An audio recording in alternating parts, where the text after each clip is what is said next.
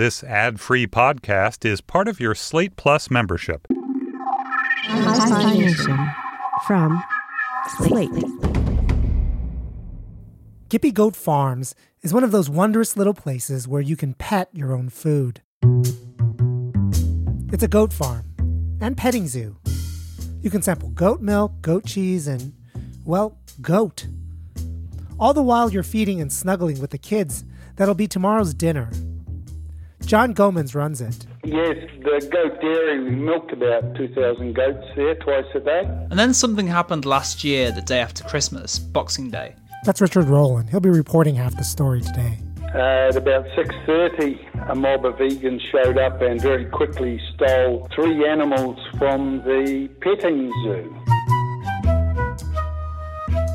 And then they went up to the dairy and stole one animal out of the yard that had a bit of a sore foot. And then the police arrived. The police requested that they leave, but they refused to do so.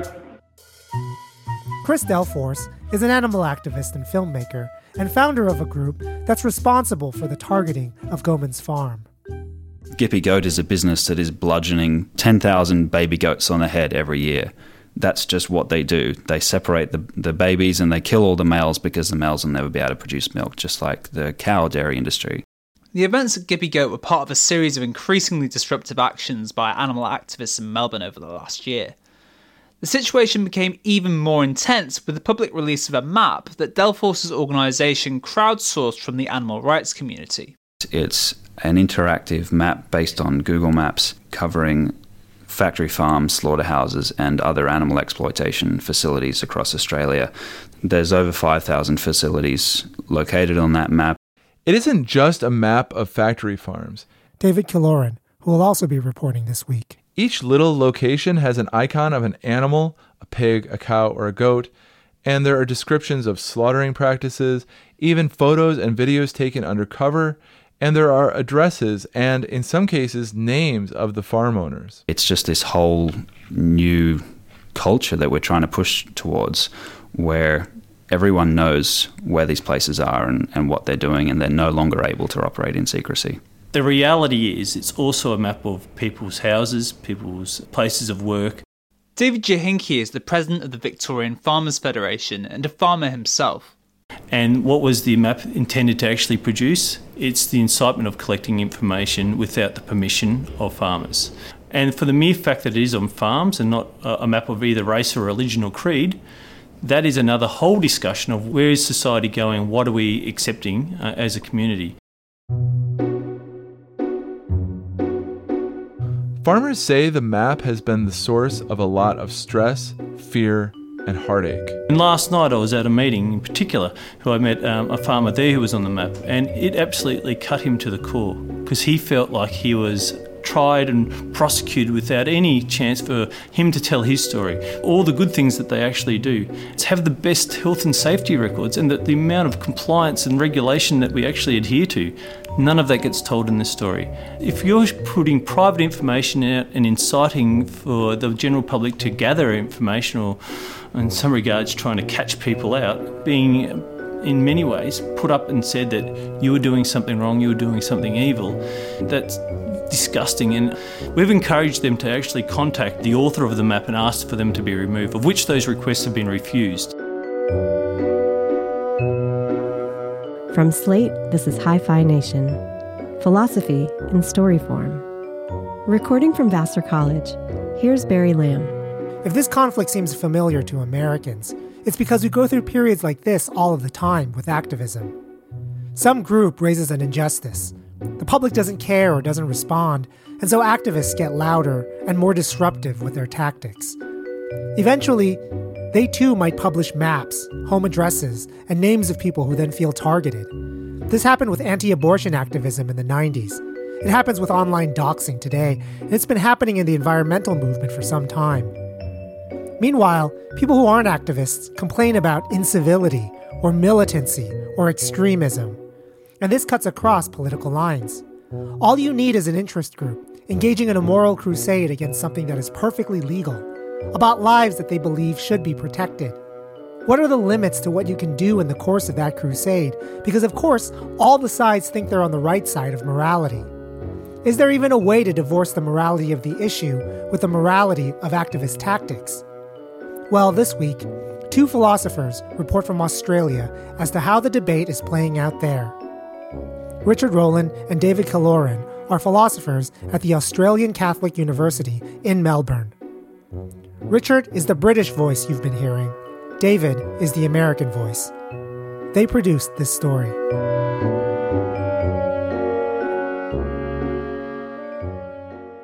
We noticed this wave of activism picking up speed in Melbourne in January 2018, about a year before the Gippy Goat action. There was about 30 of us. Um, we walked inside the steakhouse, we addressed the room through a megaphone. We said, We're here to speak up for the animals on these plates as if it was us or our families or friends on these plates. That's Joanne Lee. She's an animal activist who led the steakhouse protest.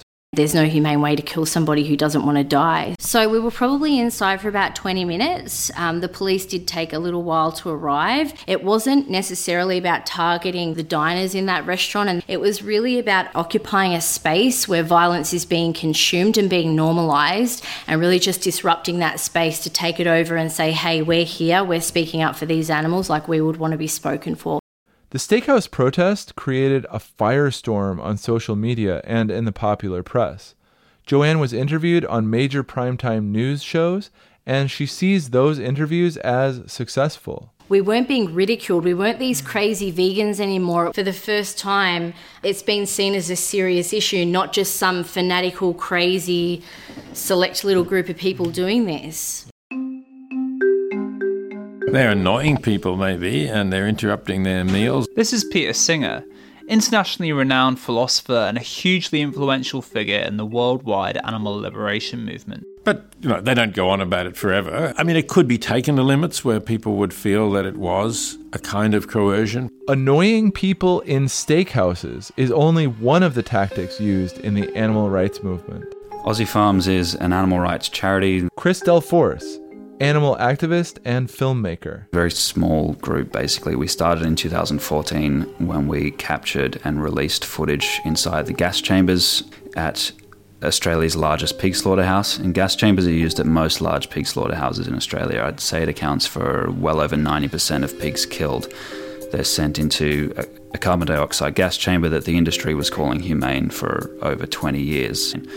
What we saw in that footage was every pig who goes into that chamber is screaming and thrashing in agony for 30 to 60 seconds. It's the furthest thing imaginable from humane.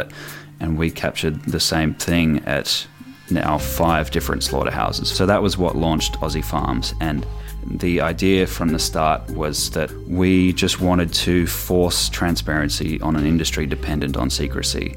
We want to put everything out there into the open and allow consumers to make up their own minds if you can get videos of animal suffering in factory farms or part of the live export trade here in Australia, if you can get that onto primetime television, that really does stir people up. Philosopher Clare McCausland the reason you know about what happens in a factory farm is because someone went in there illegally. The owners of those farms do not want you there. So we rely on people sacrificing their own liberty to tell us what we need to know to make our own decisions. Taking undercover videos of the cruel treatment of animals is generally regarded as a good tactic in the animal liberation movement. Activists use the Aussie Farms map to find places to take videos of the cruel treatment of animals. We asked Chris Delforce, the man behind the map, what he would say to farmers who say that the map makes them afraid. No activist has any interest in the homes of these farmers. But if you're going to basically abuse animals en masse, you can't expect to do that in secrecy anymore. You cannot have these massive sheds full of hundreds of thousands of animals and expect that to be done privately. If you then choose to live on that same property, that's your choice. I don't know the man from a bar of soap. David Jochinke. But if I was to attack his family for whatever reason of their religion, belief, creed, I would want to know what he would feel about that. Because that's a personal attack. Unjustified, unauthorised, unbased personal attack. My family and my home do not have giant sheds with hundreds of thousands of animals. We're not making money by telling people that we're treating animals humanely while we're treating them awfully and sending them off to be killed. We're not making money through deception. This is not about targeting families, it's about targeting businesses that are misleading consumers. Talking about families and farmers themselves is just a distraction, a deflection from what's happening to animals. Speciesism is a bias or prejudice against taking seriously the interests of beings who are not a member of our species. The term exists to stress the parallel between racism and sexism, which most enlightened people reject. Delforce would acknowledge that there's a cost to farmers, but there's overwhelming suffering of animals on the other side of it. At the same time, many people sympathetic to the plight of animal suffering think that activists need to be less confrontational in their actions. Tyler Paytas is a philosopher at ACU who wrote about the steakhouse protest for the ABC, which is the Australian equivalent of the BBC. He's among those who think the protest was a bad idea. My view is that such actions, there's a good chance that they're going to do more harm than good, and the main reason I hold this view is because ever since I became a vegetarian many years ago, I've noticed this very strong anti vegan sentiment among people. There is really an urgency to get people to not think of vegans as strange or militant or sort of outside the norm and making it more attractive as something that is not a, a radical departure from normal life. And I, I worry that occupying the steakhouse and shouting is a demonstration that's going to fuel the the tendency to think of, of vegans as crazy unorthodox people who do strange things. There seems to be some basis for Tyler's concern.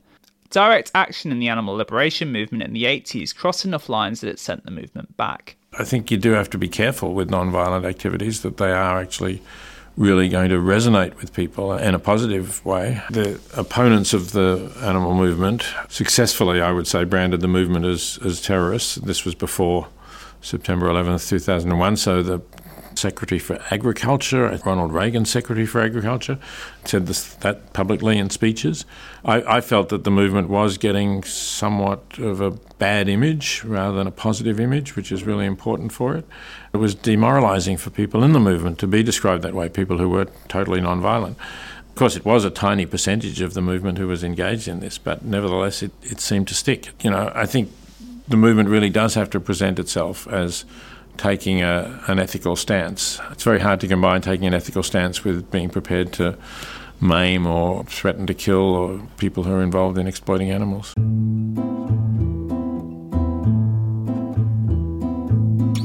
Singer is adamantly anti violence because he believes that it is counterproductive, not because he's against violence in principle.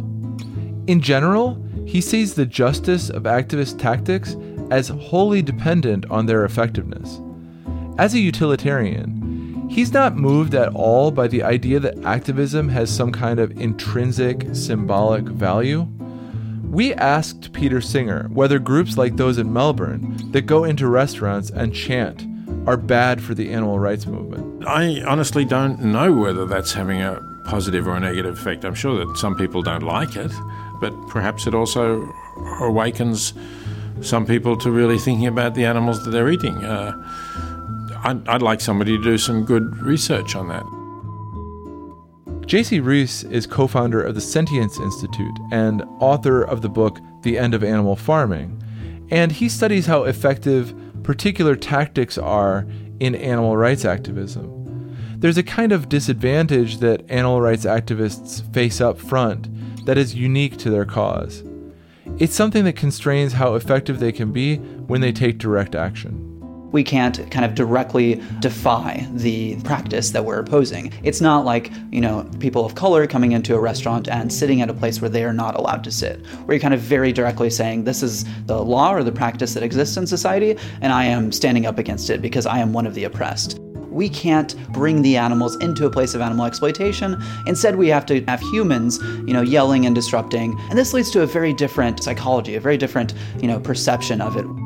Reese says that because animal rights activists are always in a position of advocating for others rather than for themselves, how people perceive the character and seriousness of the activists plays a big role in how effective that activism is.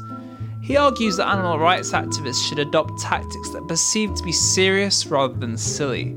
Adopting these tactics connects animal rights activists to the longer tradition of protest movements for human civil rights.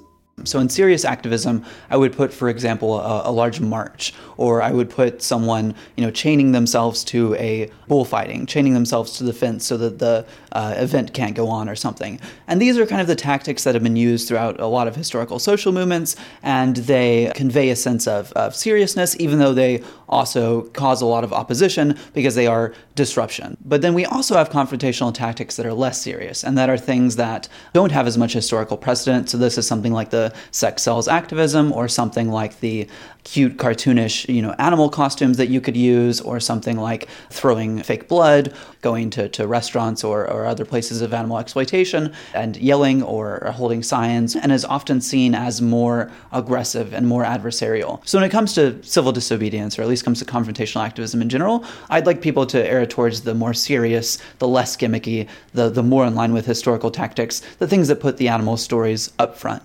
According to Jacy, unserious, gimmicky tactics are examples of merely frivolous activism. That includes stunts by People for the Ethical Treatment of Animals, or PETA. They've run attention grabbing campaigns, worn funny costumes, and even presented naked women in cages. Jacy says that this kind of activism doesn't increase sympathy for the plight of animals, it just makes people antagonistic to the people advocating for them. PETA, on the other hand, begged to differ. Those campaigns are the ones that generate the most debate. That's Paula Hough, Vice President of PETA Asia Pacific. There is a lot of white noise in the media. It's increasingly hard to be heard on topics that make people uncomfortable, and we have found that our more colorful, racier actions do get the most coverage. That leads to the highest web traffic to our website. The more controversial videos that people come to our website to watch in anger leads to the highest number of views of the undercover investigation video that immediately follows. And they leave having ordered a vegan starter kit. And if we just politely asked people to listen to us just on the facts alone, none of that information would get out there. Well, it seems to me that Jacy and Tyler are right that confrontational activism is polarizing. Some will think that it's silly or pointless, it will annoy and offend a lot of people. But activists don't need to get everyone or even most people on their side. Erica Chenoweth and Maria Stephan comprehensively looked at activist movements in the 20th century. Every movement that they looked at that gained the sustained participation of 3.5% of the population succeeded. So activists just need to build up the numbers, aiming to get at least 3.5% of the population involved with activism against steakhouses and factory farms.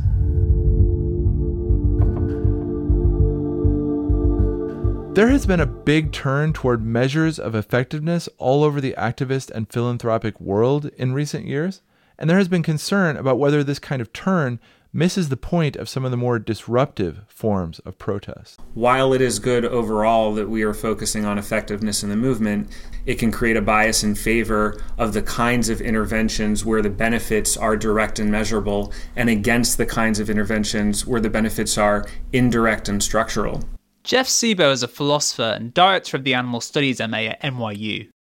And I think with moderate conciliatory activism, the benefits are direct and measurable. You can bring people in, have them hear what you have to say, create these incremental reforms. But with confrontation, disruption, people going into restaurants, if those have benefits, I think those benefits are going to be in the form of planting a seed of doubt, challenging the status quo, maybe paving the way for moderate reform, which can then pave the way for radical change. And that might be a little bit more indirect and harder to measure. And so if we focus too much on measurable evidence as a proxy for effectiveness, then we might create a movement that overvalues the kinds of moderate conciliatory approaches that bring people in immediately and undervalues the kinds of radical confrontational approaches that might alienate people initially, but then lay the groundwork for making real change in the long run.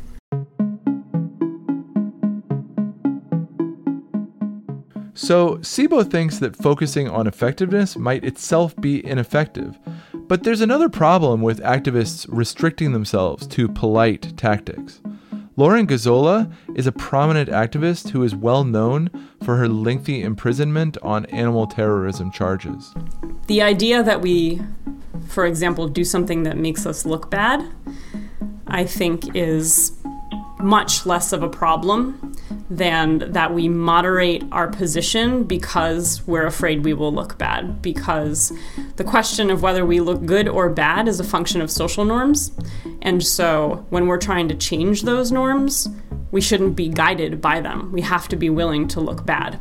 And I'm much more concerned about the animal rights movement being too soft on our moral position than I am about us being too hard on our tactical position. When we come back, a discussion of the ethics of civil disobedience, and perhaps even a case for uncivil disobedience. When Hi-Phi Nation returns.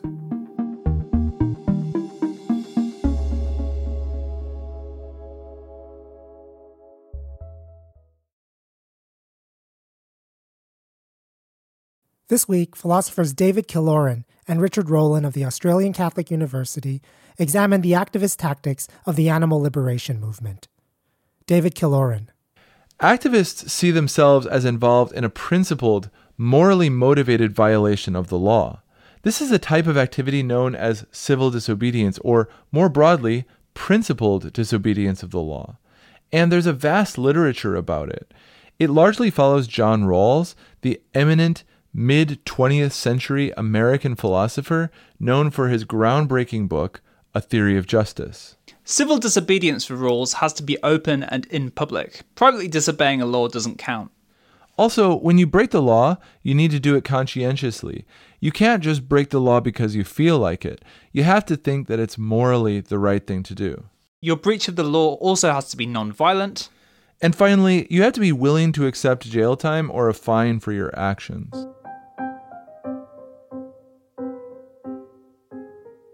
A third piece of Rawls's picture that's interesting is the general fidelity to the legal system. So, in his mind, civilly disobedient actors are not revolutionaries. Uh, they are broadly faithful to the system. That's Kimberley Brownlee, a philosopher at the University of Warwick and an expert on the morality of protest and civil disobedience. Her view is that Rawls thinks of civil disobedience as a way of working within a system to fight a part of it that you believe to be unjust. Civil disobedience on this view requires you to embrace certain parts of the system in order to highlight the injustice of other parts of it. So, in many ways, civil disobedience is a relatively conservative act. This explains some of the conditions that justify civil disobedience on the classic Rawlsian view. A just cause. The cause that you're fighting for has to be, in fact, right. It's not enough that you sincerely believe that it is right. There are these objective conditions for justice that have to be met. Uh, second condition is that you're resorting to this when you've tried everything else. So this is a last resort. Because you're trying to embrace as much of the system as you can, breaking the law can't be your first option, it can only be your last one. Rawls's third condition is some attempt to coordinate with other dissenting groups, other minority groups. This condition is there to make sure that your cause isn't too much of a burden on the public. Make sure everyone is together, unified to bring a list of grievances all at once, rather than having disparate groups trying to monopolize the public's time about an issue. Likelihood of success. So if your efforts are going to be futile, well, then you actually shouldn't resort to breach of law. You know, engaging in illegal protest, even if it's fairly constrained, brings risks. There's the risk of violence. There's the risk of inspiring other people who are less civil, less constrained.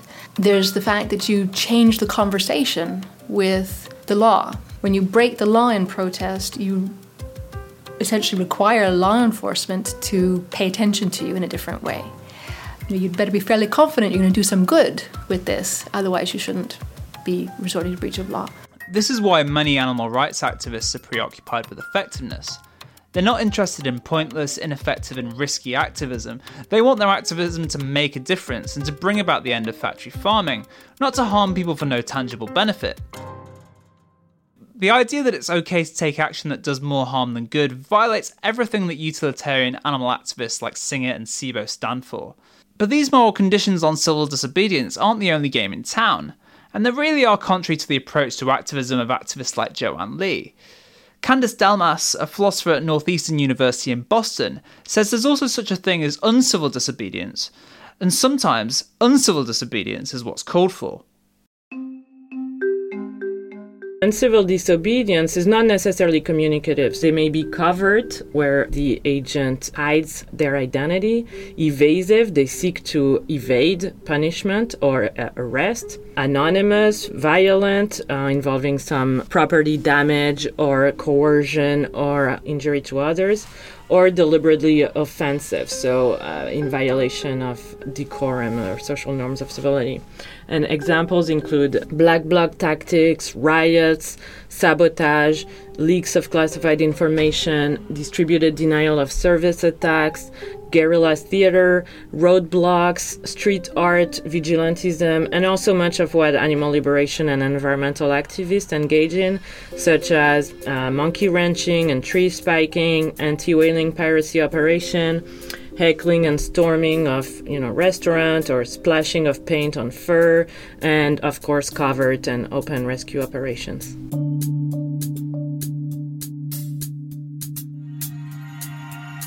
Even some people who think that civil disobedience is a good idea will say that uncivil disobedience is beyond the pale. But Delmas believes that uncivil disobedience can play a variety of important social roles. When some citizens are effectively denied full and equal status in a society that otherwise is committed to respecting everyone's full and equal status, and when the injustice of this denial is not publicly recognized, then you may have the, the conditions in place for uncivil disobedience to force the community to confront the disconnect between its reality and its professed ideals incivility can call civility's bluff uh, by questioning the rules of public engagement and their exclusionary effects, who gets to speak, where, when, and how, by highlighting the deceptions of civic friendship.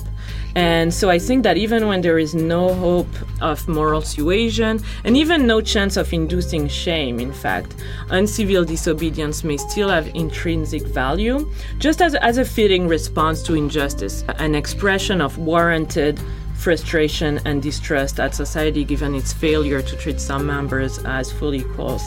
Um, it can be a worthwhile exercise of individual and collective agency. It can be an expression of dignity. It can be an expression of solidarity. And again, it can do all these things even if it fails to contribute to a long term goal of reform.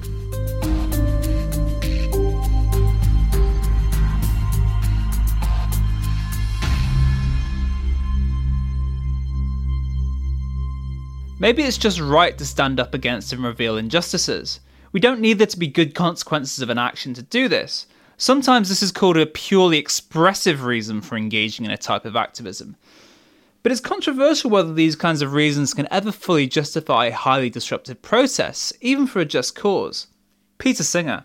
There's, there's certainly an idea that you know if there's an injustice, you ought to stand up against it, whether it makes any difference or not. And you know, we can admire people who do that, but ultimately, again, if you feed me a hypothetical example and you say, well, it's, you know, here's somebody who will protest, they will be harmed, they will be worse off, and there's zero pro- probability that any good will come out, out of it, then I would say, don't do it.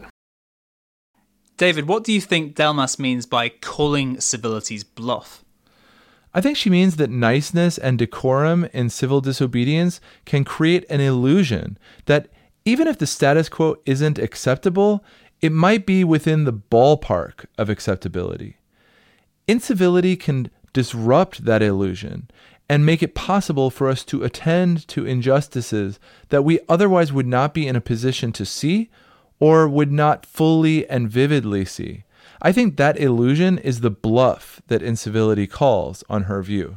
That makes me think of Sea Shepherd. So, Sea Shepherd patrol the seas on the lookout for whaling vessels. They're not even pretending to be like a like civilly disobedient. They're clearly uncivil we talked to Clare McCausland, who's an Australian philosopher who studies animal activism and, and, and also Sea Shepherd in particular. They engaged in propeller fouling, they threw acid onto the ships of Japanese whalers, ostensibly with the view, and I believe with the view to spoiling the whale meat so that it wasn't suitable for consumption. Um, but this is still pretty reckless behaviour, and I think it's very difficult to describe that as civil activity in that understanding of civil as non violent.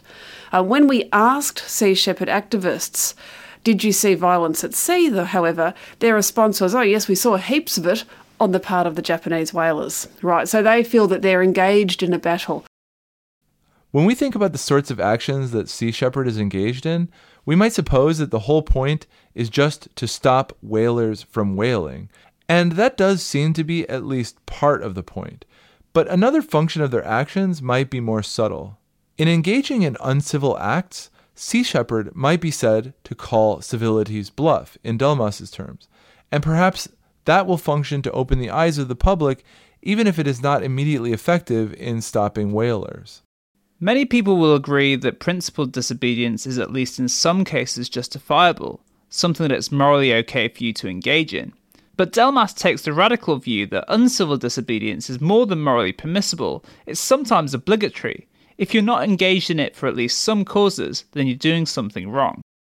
I uh, try to show that benefiting from an exploitative or harmful scheme of coordination, well, so a social scheme, uh, you know, some arrangements under certain uh, conditions, involves the same kinds of wrong as free riding does. So if you benefit from an unjust scheme, you're doing something similar than you are when you free ride, which is that you're objectionably arrogating privileges to yourself or you're just wrongfully exploiting others.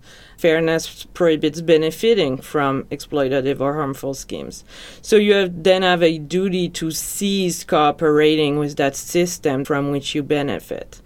And the way to cease benefiting from an unjust scheme of coordination is to try to change it so that it no longer exploits and harms other people. And in this case, you can't just free ride on others' resistance efforts. So there's also this fair play argument for joining others in an anti oppression struggle. The unjust treatment of animals actually seems like a clear case of exploitation and of uh, generation of problematic benefits. So it sounds like a fertile ground to think that we have obligations to resist at least some forms of animal exploitation.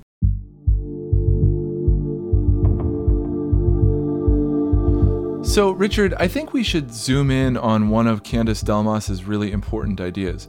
According to Delmas, if I am the beneficiary of a given form of injustice, then that gives me a special new kind of reason to resist or fight against that injustice. Uh, what do you think about that idea? So I'm not a utilitarian like Peter Singer and Jeff Sebo, but I do share kind of one thought with them. You know, utilitarians think you shouldn't cry over spilt milk. You shouldn't think about features of the past as giving rise to obligations for you to do things. All that matters is the kind of future consequences. You should like look forward rather than backwards. It's about the benefits you can bring about by your actions, not anything in the past that matters. And so I, I, kind of agree with them and not with Delmas that if we do have obligations to be activists, it can't be because of, the, of our benefiting from uh, injustices in the past. It must be because we can bring about the end of injustices in the future.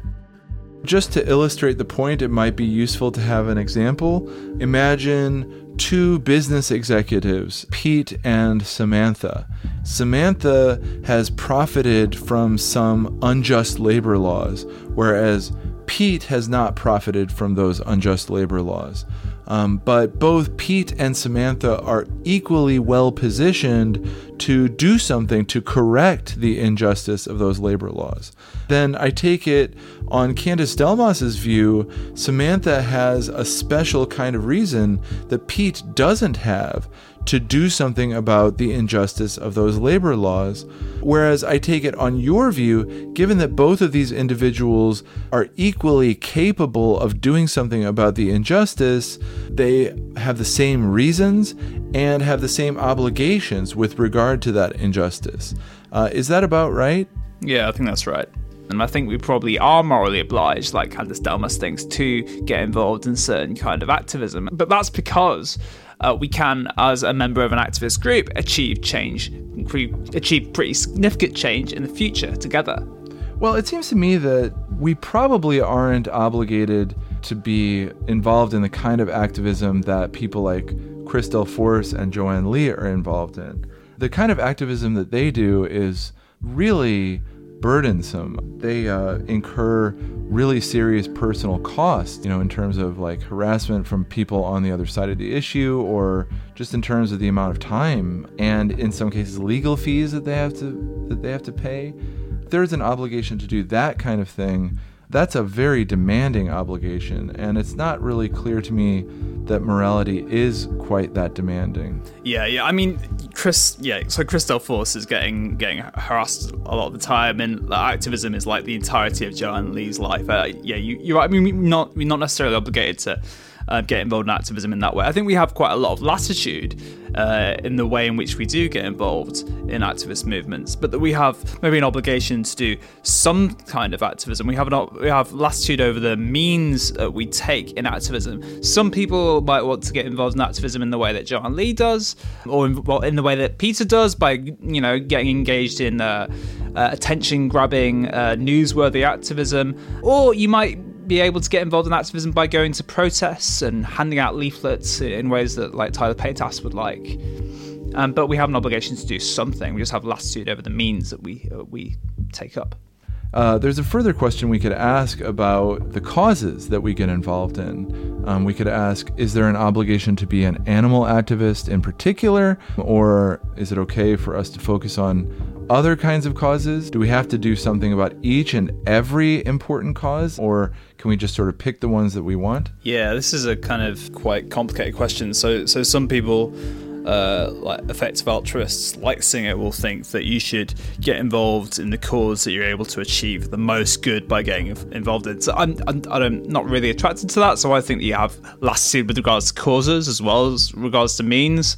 Um, so I think there's a lot of uh, serious injustices that are happening. Anthropogenic climate change and our government's not stopping that. The awful things happening to animals, the awful things happening to refugees, the awful things happening in the third world. You have, might have the latitude in which of these different injustices you get involved in a movement to um, to bring about change regarding. Uh, this reminds me of a conversation that we recently had with the well known Marxist philosopher Brian Leiter, who also is in general concerned about injustice, but Leiter happens to be very skeptical of the animal rights movement. There are tens of thousands of people living in miserable circumstances. And in that context, it always has just struck me as a little perverse and kind of a little depraved almost to be spending your time talking about chickens and pigs and cows. The priority for Leiter is fighting the capitalist structure of our societies. I do think that many of those, you know, involved in things like, you know, animals' rights and animal ethics probably consider themselves somewhat on the left. They probably should reflect a little harder than I think they typically do about the genuine structural causes of harms to well being of both human and non human animals local forms of a- activism are not going to topple, you know, the fundamental economic relations in our society and now in most of the world. Peter Singer. When people tell me that what we need to do is to overthrow capitalism rather than provide bed nets for kids who are going to die from malaria, or for that matter, reduce the suffering of animals in factory farms, there's two questions that I want to ask them. Um, one is so, what exactly are you going to replace capitalism with? Because I'm not aware of any alternative economic system that has actually been tried out on even a fairly modest scale and has shown to be successful in producing the kind of goods that people want and are using. And, and secondly, even if you did show me that there was a, a better example that we could have a reasonable amount of confidence would, would work better than capitalism, how are we going to get from here to there? nobody's given me a halfway plausible answer to the question as to how capitalism is to be overthrown. So if the suggestion is that, well, for the next 50 or 100 or 1,000 years that it's going to take to get rid of capitalism, those babies are just going to have to go on dying from malaria, those chickens are going to have to go on suffering in factory farms. That seems to me the wrong answer. The other thing that I would add specifically with regard to the animal movement is that when we had alternatives to capitalism on a large scale, namely under Soviet communism, they set up huge factory farms too. And uh, it's not as if the animals under Soviet communism really suddenly had all their interests taken into consideration. Not at all. They were just as much things and means to the ends of people as they are under capitalism. So I think actually speciesism is more fundamental than capitalism. I don't buy Singer's skepticism about anti capitalism, but, but I think he is right that abolishing capitalism wouldn't necessarily lead to less animal suffering. I think that animal rights is an important cause, but it's just one among many important causes. But what do you think, David? What do you think of Brian Leiter's view? He thinks that animal activism is perverse and depraved.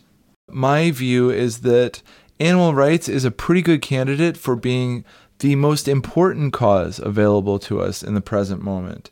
Um, and that's partly because of the scale of the problem that the animal rights movement is trying to solve. Uh, there are many tens of billions of animals being kept in miserable conditions and violently killed each year. The number of individuals is many times larger than the human population. So the amount of harm that the animal rights movement is trying to prevent is really unimaginably huge. And further, I think that animal rights is one area where we really have a chance of making a difference. We currently have the technology and the ability to feed and clothe ourselves adequately and to have healthy and happy lives while at the same time dramatically reducing our collective dependence on animal exploitation. And if we were to do this, we would spare trillions of individuals.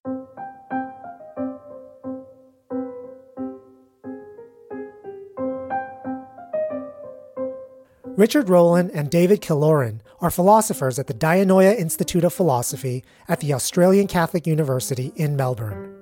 They produced that piece for us.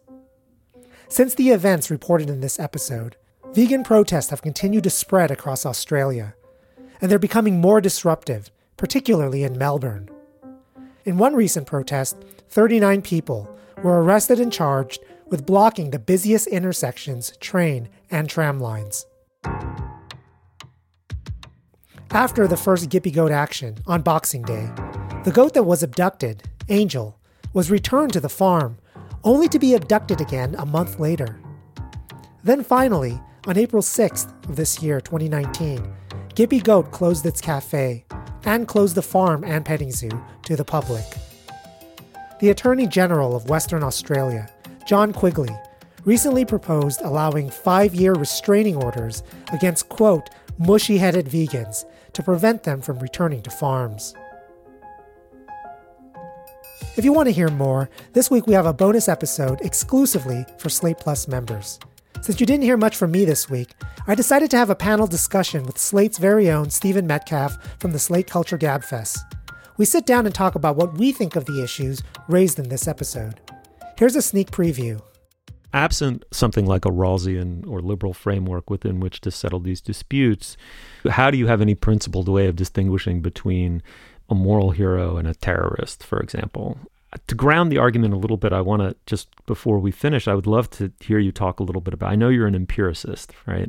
Generally, yeah. Or or you Yeah. like have an orientation, Y- yeah. yeah, you have no as a humanities professor, you have no uh, aversion to to turning to empirical data. Yeah. Um, three three point five percent has a very special place in this episode That's that I thought was that I thought was fascinating. Maybe talk a little bit about that. Yeah, so according to this data, if 3.5% of the population happens to identify enough with your cause to engage in some form of activism, Mhm. it doesn't have to be uncivil disobedience, right?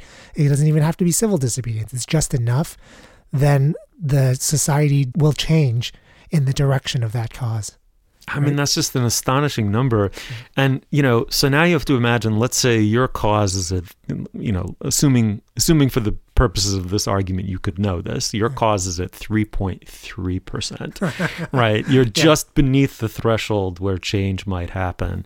You can very often do something that's just grotesque, right? It's kind of a grotesque form of public, the- public theater. It's, it's intended to be completely outrageous. It does, in fact, outrage people, and it drives an enormous amount of traffic to a video some percentage of the people going to that video, maybe an overwhelming percentage of the people going to the video are going there to be disgusted at your at your public display and your public incivility. But some small percentage um, actually suddenly is clicking on other links on your website and is suddenly uh, educating themselves to the cause. And maybe you're at 3.3% and you do something appalling to the sensibility of the general public and you drive an immense amount of traffic to your website, that's going to bump you over three and a half percent, and an actual social change is going to happen. I mean, what turns on whether or not that gets you from 3.3 to 3.6 or from 3.3 to 3.1? I mean, let's say it drives you down to 2.8%. How much do we allow the our sense of intrinsic justness to wobble in the face of numbers like that? Because in some sense, we don't want to live in a moral majoritarian universe. Yeah. There has to be some notion of the intrinsic justness of causes. You can get this and all other Slate bonus content, including ad free episodes of every Slate podcast, by signing up for Slate Plus. Just go to slate.com slash hi fi plus or click the link in the show notes. Hi-Phi Nation is produced and edited by Barry Lam, Associate Professor of Philosophy at Vassar College for Slate Podcasts. Editorial Director is Gabriel Roth. Senior Managing Producer is June Thomas. Senior Producer is TJ Raphael. Production assistance this season provided by Jake Johnson and Noah Mendoza Gut. Visit hiphination.org for complete show notes, soundtrack, and reading list for every episode.